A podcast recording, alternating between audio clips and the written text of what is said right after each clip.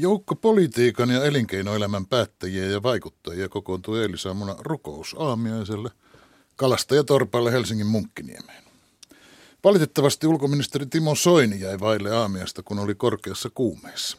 Toivotellaan tässä hyvää toipumista. Aamiaisen hinta oli 120 euroa ja sen päälle pidetty arvofoorumi vielä 60. Joku pitää tätä kalliina, mutta olisi niillä monilla ollut maksaa enemmänkin. Varsinkin kun rahat menevät hyvään tarkoitukseen. Niin mihin? Sitäpä en tiedä. Soinin oli määrä lausua raamatun paikka ja rukous. Soiniahan ei tunnetusti pysty kukaan korvaamaan. Mutta jos minä nyt yritän ihan ilmaiseksi esittää sen raamatun paikan, tai samaan hintaan vaikka kaksi. Arvofoorumissa kuulemma keskusteltiin aiheesta, voiko valtio olla laupias samarialainen. Kannattaa siis palauttaa mieleen tämä samarialaisen tarina.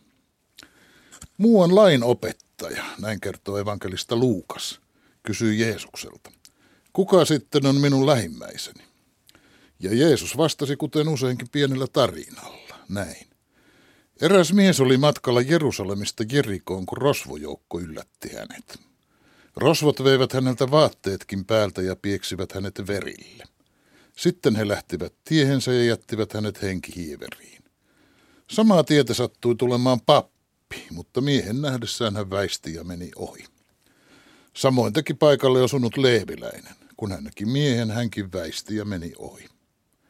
Mutta sitten tuli samaa tietä muuan samarialainen. Kun hän saapui paikalle ja näki miehen, hänen tuli tätä sääli. Hän meni miehen luo, valeli tämän haavoihin öljyä ja viiniä ja sitoine. Sitten hän nosti miehen juhtansa selkään, vei hänet majataloon ja piti hänestä huolta.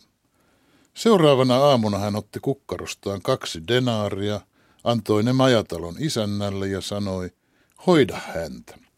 Jos sinulle koituu enemmän kuluja, minä korvaan ne, kun tulen takaisin. Kuka näistä kolmesta sinun mielestäsi oli ryöstetyn miehen lähimmäinen?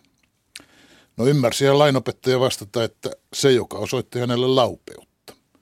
Ja Jeesus siihen, että mene ja tee sinä samoin.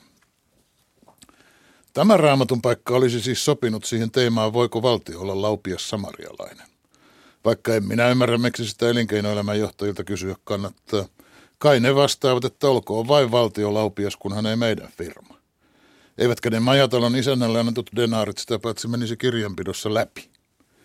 Mutta kun en ole ollut paikalla, en voi tietää, mikä raamatun paikka luettiin. Epäilisin, että tämä seuraava olisi sopinut kenties vielä paremmin, kirjanpidon ja yhtiöjärjestyksenkin kannalta. Se on Jeesus taas, joka kertoo. Ylhäinen mies lähti matkalle kaukaiseen maahan saadakseen siellä nimityksen kuninkaaksi ja palatakseen sitten takaisin. Hän kutsui luokseen kymmenen palvelijansa, antoi heille kullekin kultarahan ja sanoi, käyttäkää näitä parhaanne mukaan, kunnes minä palaan. Hänen maamiehensä kuitenkin vihasivat häntä ja lähettivät hänen peräänsä lähetystön sanomaan, me emme tahdo sitä miestä kuninkaaksemme. Mies palasi maahansa kuninkaana. Tultuaan hän kutsutti palvelijat luokseen kuullakseen, kuinka tuottavasti kukin oli saamaansa rahaa käyttänyt. Ensimmäinen tuli hänen eteensä ja sanoi, Herra, antamasi kultaraha on tuottanut kymmenen lisää. Kuningas sanoi hänelle, mainiota, olet hyvä palvelija. Koska aivan vähässäkin olet ollut uskollinen, saat hallintaasi kymmenen kaupunkia. Toinen tuli ja sanoi, Herra, antamasi kultaraha on tuottanut viisi kultarahaa. Hänelle kuningas sanoi, sinut minä panen hallitsemaan viittä kaupunkia.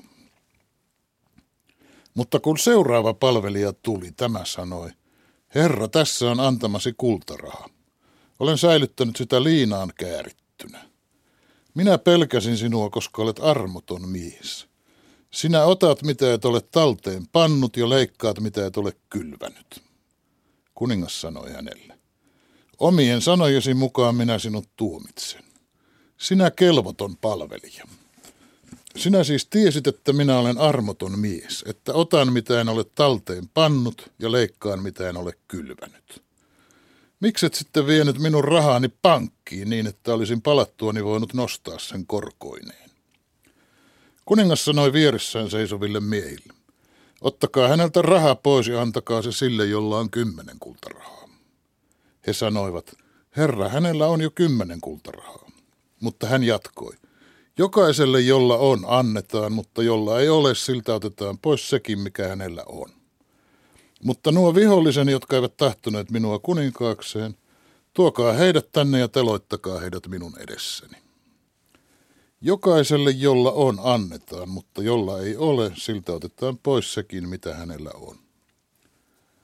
Jokaiselle, jolla on, annetaan, mutta jolla ei ole, siltä otetaan pois sekin, mitä hänellä on.